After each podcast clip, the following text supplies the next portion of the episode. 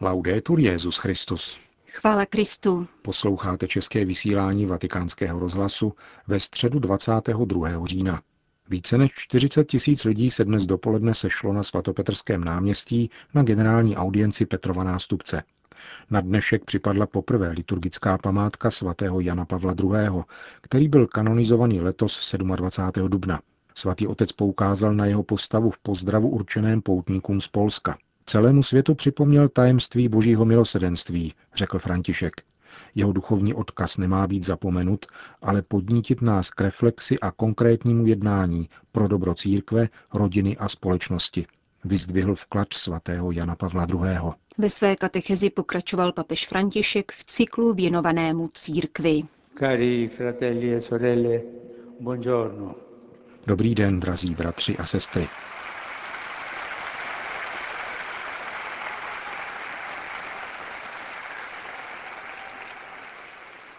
Quando si vuole evidenziare come gli elementi che compongono una realtà, Když se chce ozřejmit, že se nějaká skutečnost skládá z určitých vzájemně těsně spojených prvků, které tvoří celek, často se užívá obrazu těla.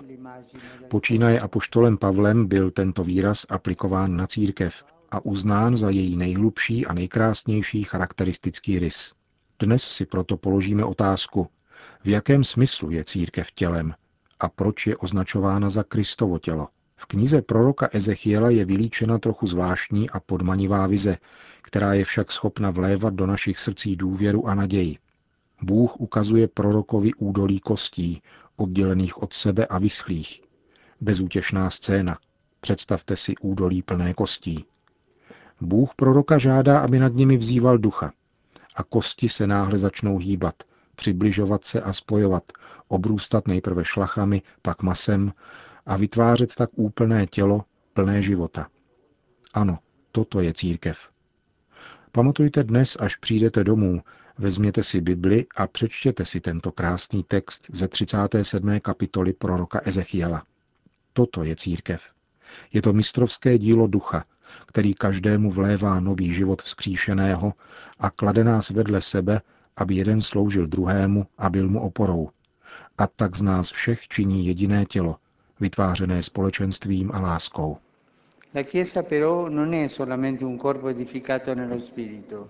Církev však není pouze tělem vytvořeným v duchu. Církev je Kristovo tělo. A není to jenom slovní obrat, ale opravdu jím jsme. Je to obrovský dar, který dostáváme dnem svého křtu. Ve svátosti křtu si nás totiž Kristus přisvojuje, přijímá nás do srdce mystéria kříže, svrchovaného tajemství své lásky k nám, abychom s ním vstali z mrtvých jako nové stvoření. Ano, tak se rodí církev a tak církev zjišťuje, že je tělem Kristovým. Křest je opravdovým znovu zrozením, které nás obrozuje v Kristu, činí nás jeho součástí a sjednocuje nás mezi sebou jako údy téhož těla, jehož hlavou je On. Pramení odtud proto hluboké společenství lásky. Z tohoto hlediska je poučné, jak Pavel povzbuzuje každého manžela, aby měl svou ženu rád jako vlastní tělo. A tvrdí, že tak i Kristus jedná s církví, protože jsme údy jeho těla. Bylo by krásné, kdybychom si častěji připomínali, co jsme a co s námi učinil Pán Ježíš. Jsme jeho tělo, které nic a nikdo nemůže od něho odervat a které on zahrnuje veškerým svým citem a veškerou svojí láskou, stejně jako ženich svoji nevěstu. Tato myšlenka v nás však má probudit touhu odpovídat Pánu Ježíši a sdílet jeho lásku mezi sebou jako živé údy téhož jeho těla. V Pavlově době se korinská obec ocitla v této souvislosti ve velkých těžkostech a prožívala, stejně jako nezřídka také my, zkušenost rozdělení, závistí, nedorozumění a přehlížení. Tutte queste cose non vanno bene.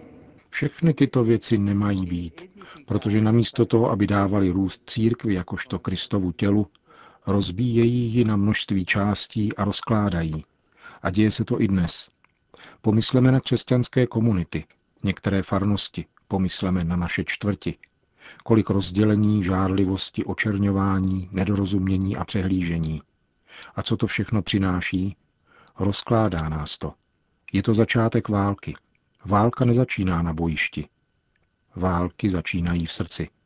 Nedorozuměními, rozděleními, závistí a záští proti druhým. Korinská obec byla taková. Byli v tom šampioni. A poštol Pavel proto dal Korintianům pár konkrétních rad, které platí také pro nás. Nežárlit, ale cenit si ve svých komunitách darů a kvalit svých bratří. Žárlivost. Tam ten si koupil auto a já cítím závist. Tenhle vyhrál sasce a znovu závist. Tam tomu se v ničem daří a znovu. To všechno nás rozkládá, škodí nám. Tak to to být nemá. Takto se totiž žárlení šíří, až naplní srdce. A žárlivé srdce se stává jízlivým. Zdá se, že místo krve obsahuje ocet. Takové srdce nikdy není šťastné a rozkládá komunitu. Co mám tedy potom dělat? Cenit si v komunitách darů a kvalit druhých, svých bratří. A když pocítím závist, to se stane každému, protože všichni jsme hříšníci, musím říci pánu, děkuji pane, že jsi tohoto člověka takto obdařil. Cenit si kvalit, stávat se bližními a mít účast na utrpení posledních a nejpotřebnějších. Vyjadřovat svoji vděčnost všem. Srdce, které umí poděkovat, je dobré, šlechetné, je spokojené.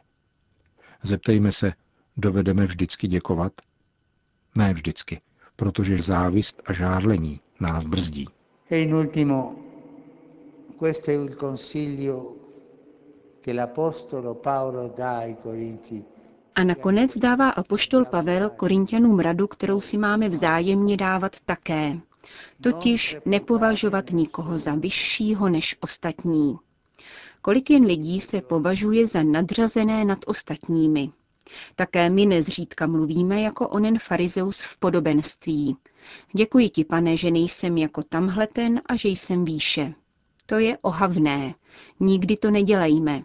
A když se ti chce tak jednat, vzpomeň na svoje hříchy, na ty, které nikdo nezná, zastyď se před Bohem a řekni, pane, ty přece víš, kdo je nejvyšší, já budu mlčet.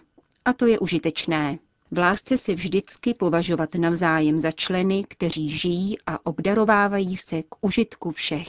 Cari fratelli e sorelle, come il profeta Ezechiele o come l'Apostolo Paolo, Drazí bratři a sestry, jako prorok Ezechiel a jako apoštol Pavel vzívejme také my Ducha Svatého, aby nám jeho milost a hojnost jeho darů pomáhali doopravdy žít jako Kristovo tělo, jednotní jako rodina, která je Kristovým tělem a jako viditelné a krásné znamení Kristovy lásky. dell'amore di Cristo. Grazie. To byla dnešní katecheze papeže Františka.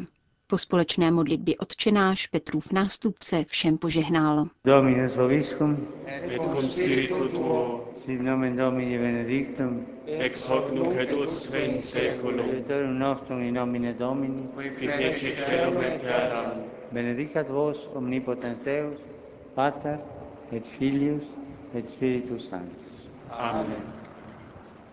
Další zprávy. Vatikán. Ještě před generální audiencí papež František přijal členy fotbalového klubu FC Bayern München, kteří jej očekávali v salonku audienční auly Pavla VI. Bavorské mužstvo svatému otci předalo dva dary. Dres s podpisy všech hráčů a kopací míč, který symbolizuje finanční dar ve výši jednoho milionu euro na papežovu charitu. Slyšel jsem, jak dopadl včerejší zápas. Dodám jenom, No comment. Vyjádřil se papež diplomaticky k úternímu zápasu s fotbalovým klubem AS Řím, ve kterém mnichovské družstvo zvítězilo 7-1. Při desetiminutovém setkání ještě papež hráčům řekl. přeji vám ze srdce to nejlepší. Při sportu jde o rozvoj člověka. Společná práce a život v družstvu staví do popředí slůvko my. Kolektivní sporty mají také zvláštní pedagogickou hodnotu pro děti. Připomněl Petrův nástupce členům fotbalového klubu FC Bayern při dnešní krátké audienci. Vatikán. Velká aula římské papežské univerzity Urbaniana od úterka nese jméno Benedikta XVI. informuje dnešní vydání listu Loservatore Romano. Slavnostní ceremonie, která byla zároveň zahájením nového akademického roku, se zúčastnil osobní sekretář emeritního papeže arcibiskup Georg Genswein, přečetl poselství, které emeritní papež napsal k této příležitosti a které vatikánský list přináší ve vlastním zhrnutí. Benedikt XVI. poukazuje na rozměr univerzality, kterým dýchá život Papežské urbaniánské univerzity a připomíná její akademické obci, že církev nikdy nehleděla pouze na jediný národ či jednu kulturu, nýbrž od samého počátku byla určena celému lidstvu. V tomto smyslu se církev stává viditelným nástrojem onoho pokoje, který Kristus přislíbil svým učedníkům a který je dnes ve zmučeném a násilném světě nutné ještě naléhavěji budovat a upevňovat. Je však při dosažení tohoto cíle misijní poslání církve ještě aktuální, táže se Benedikt XVI.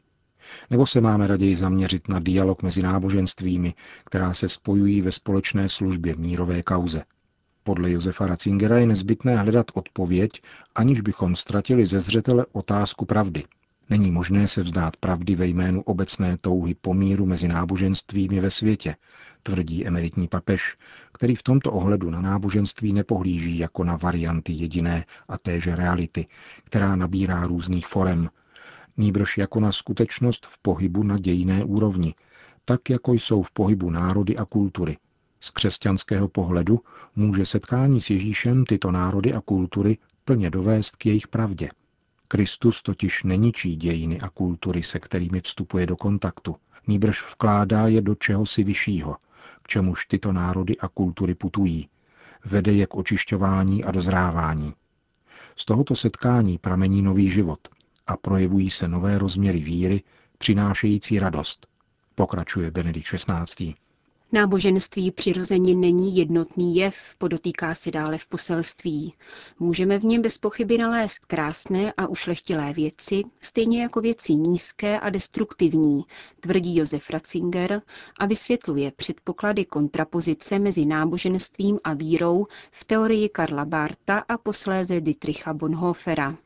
Emeritní papež jejich pohled posuzuje jako jednostraný, ačkoliv uznává, že křesťanstvím počínaje má každé náboženství zároveň pěstovat kritiku vůči náboženství, aby zůstalo na správné cestě. Benedikt XVI. každopádně odmítá pozitivistickou hypotézu, podle které se náboženství může považovat za překonané. Člověk se umenšuje a nikoli zvětšuje, pokud zde již není prostor pro étos, který člověka na základě jeho autentické přirozenosti odkazuje za pragmatismus a směřuje jeho pohled k Bohu. Odtud tedy pochází přesvědčení, že v hluboce změněném světě je i nadále odůvodněná úloha komunikovat druhým evangelium Ježíše Krista.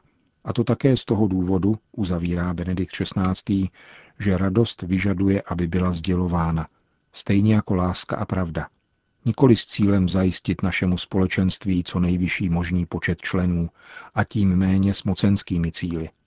Avšak kvůli tomu, že láska žitá v pravdě je rizím důkazem pravdivosti křesťanství. Stojí v poselství, které emeritní papež Benedikt XVI. zaslal na Římskou univerzitu Urbaniana. Vatikán. V den první liturgické památky svatého Jana Pavla II. pro vatikánský rozhlas hovoří monsignor Slavomír Oder, postulátor kanonizační kauzy polského papeže. 22. říjen se pojí světou Nemějte strach. Tato slova ze zahajovacím mše pontifikátu v roce 1978 se stala jakýmsi motem jeho 27-letého trvání. Ukazují na prorockou úlohu církve a na mimořádnou odvahu, kterou Jan Pavel II. projevil během celého pontifikátu. Tuto odvahu silně vnímali jeho protivníci, ale také boží lid. Papež Vojtila umístil Krista do středu svého magistéria, svých slov a poselství, která zanechal církvi. Jeho slova Nemějte strach, tedy dodnes inspirují hodně lidí k rozhodnutím, která jdou proti proudu, a tím jsou prorocká. Uvedl monsignor Slavomír Oder, postulátor kanonizačního procesu Jana Pavla II. v den první světcovy liturgické památky. Končíme české vysílání vatikánského rozhlasu. Chvála Kristu. Laudetur Jezus Christus.